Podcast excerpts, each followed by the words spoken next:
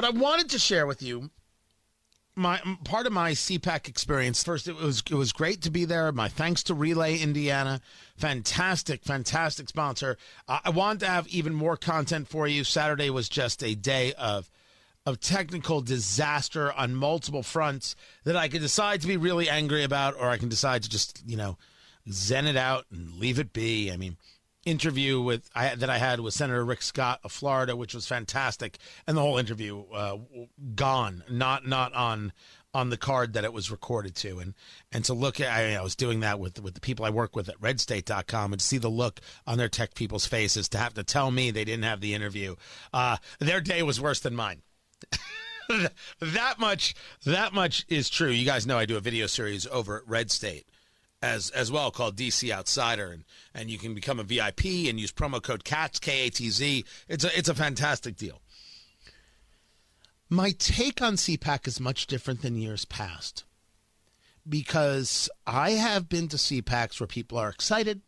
I've been to CPACs where there's a clear message. You know, the, the official theme of this CPAC, the Conservative Political Action Conference, was awake, not woke and it, it was I, I mean I don't have an objection to the theme, uh, but it was very obvious that with Ukraine happening, there should have been more to that. And while it got mentioned a lot, and it was certainly the topic around the hallways, it wasn't a, a, a super big conversation from President Trump or from Governor Ron DeSantis and a host of other speakers that I was watching. If you actually take a look at the straw poll, the top subject to those who were in attendance was election integrity.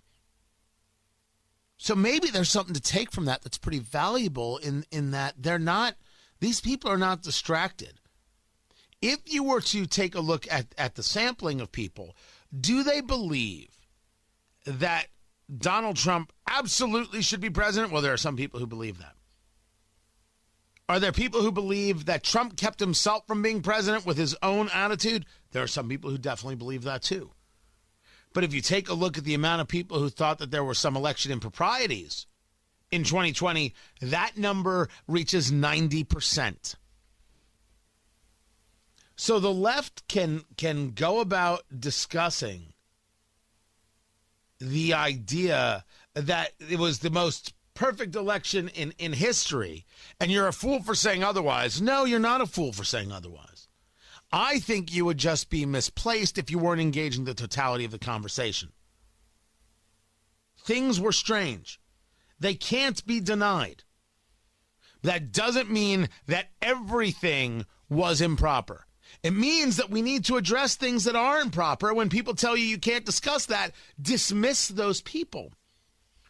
But the thing that I cannot tell you about this CPAC, the thing that, that, that didn't come was the idea of of a of a message that moves voters. Conversations that move the activists, it's all there. Message that moves voter in a more large way, in a large thesis, a large theory. I didn't get any of that. I got none of that. I thought that was very interesting. Uh, look, the economic message is going to move voters. Uh, uh, election integrity will move some uh, of voters. Uh, being prepared uh, on the world stage is going to move voters. I, I, I believe these things to be true. But it was interesting that there wasn't this more meaningful message that came out of it. And I'm trying to get an understanding as to why. And maybe the answer is that when polled in the straw poll, who would you choose for president? With Donald Trump in the mix, he got 56% of the vote. In the straw poll for 2024, Ron DeSantis 28%. With Trump out of it, Ron DeSantis gets 61%. Very interesting. So Trump was the name of the game at CPAC. I it became very, very apparent very, very quickly that more people were talking about him than we're talking about Ron DeSantis. And there we are in Florida. And DeSantis spoke Thursday and tore the house down. I mean, people really liked it. And then no one else talked about him the rest of the weekend.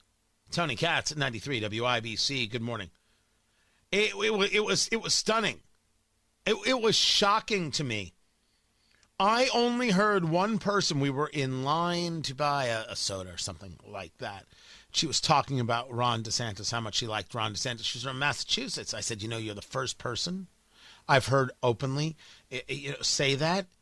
And she says to me the following, and this, this was mind scramble. I want you to follow this and tell me if there's any sense to this at all. Uh, we're there in Orlando, and I say to her, You're the first person to bring up uh, to me um, Ron DeSantis' name as somebody that you want.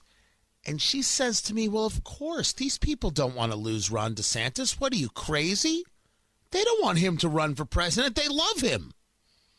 The theory being, Floridians don't want to talk about it because they want him to stay governor because everything's going so well. You buying that? Because I'm not buying that. I've made the argument here that I am not interested in idol worship, right? No interest in idol worship whatsoever. I'm interested in policy. I'm interested in the Constitution, and I'm interested in more and more people being able to utilize those things to give me my better life. This is what I want. This is exactly what I'm looking for. And I just want to be left alone, uh, you know, on, on, on everything else. I don't need specifically Trump.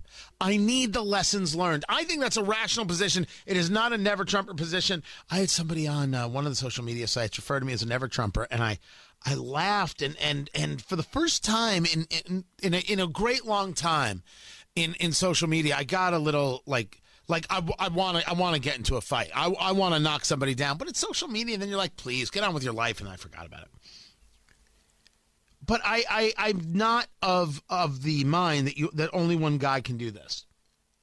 What if I told you that wasn't the take at CPAC at all? You want to know whether or not this party, or at least the activist group, uh, side of the party, will will will, will vote for him?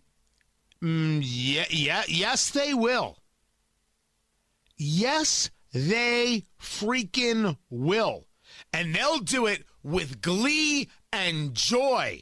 Oh, they will do it with, with, with a song in their heart. That was the most shocking part of CPAC.